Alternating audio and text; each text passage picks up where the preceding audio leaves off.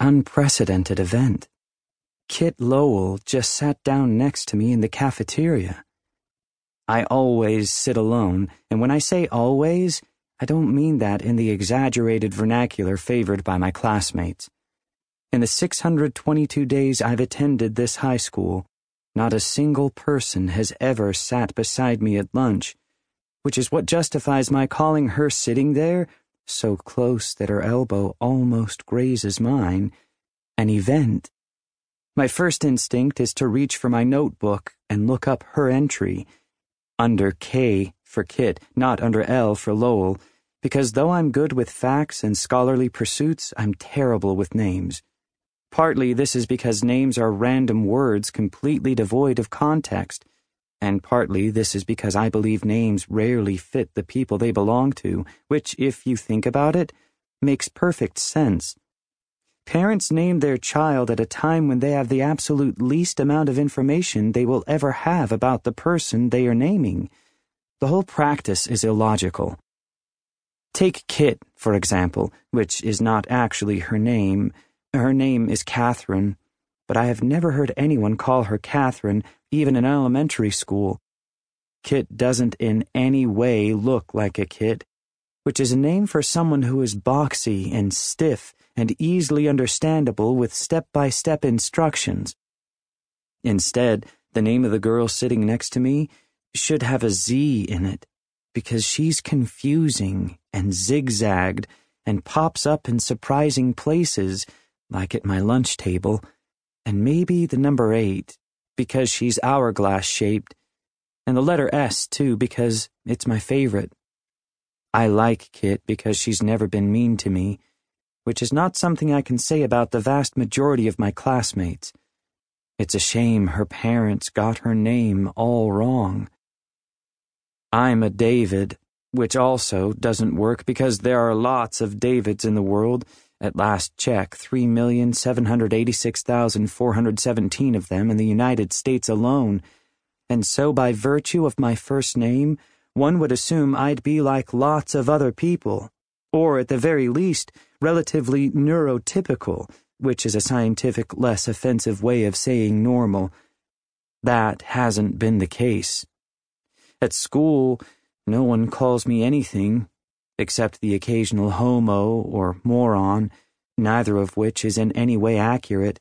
My IQ is 168, and I'm attracted to girls, not boys.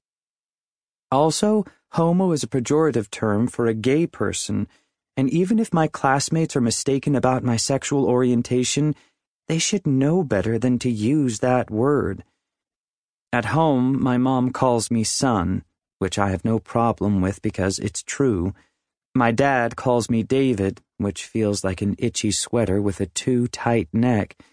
And my sister calls me Little D, which for some inexplicable reason fits just right, even though I'm not even a little bit little. I'm six foot two and 165 pounds. My sister is five foot three and 105 pounds. I should call her Little L for Little Lauren, but I don't.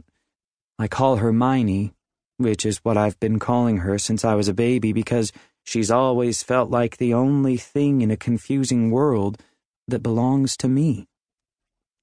Miney is away at college, and I miss her. She's my best friend, technically speaking, my only friend, but I feel like even if I had friends, she'd still be my best one. So far, she's the only person I've ever known who has helped make being me a little less hard.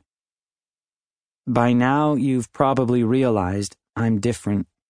It usually doesn't take people very long to figure that out. One doctor thought I might have a borderline case of Asperger's, which is stupid because you can't have a borderline case of Asperger's. Actually, you can't really have Asperger's at all anymore because it was written out of the DSM 5, the fifth edition of the Diagnostic and Statistical Manual of Mental Disorders, in 2013. And instead, people with that group of characteristics are considered to have high functioning autism, or HFA, which is also misleading. The autism spectrum is multidimensional, not linear.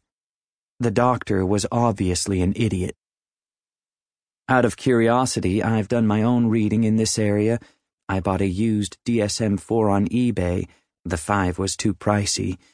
And though I lack the necessary medical training required to make a full diagnostic assessment, I don't believe the label applies to me.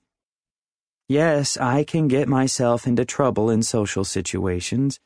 I like order and routine when I'm interested in something, I can be hyper focused to the exclusion of other activities, and fine, I am clumsy.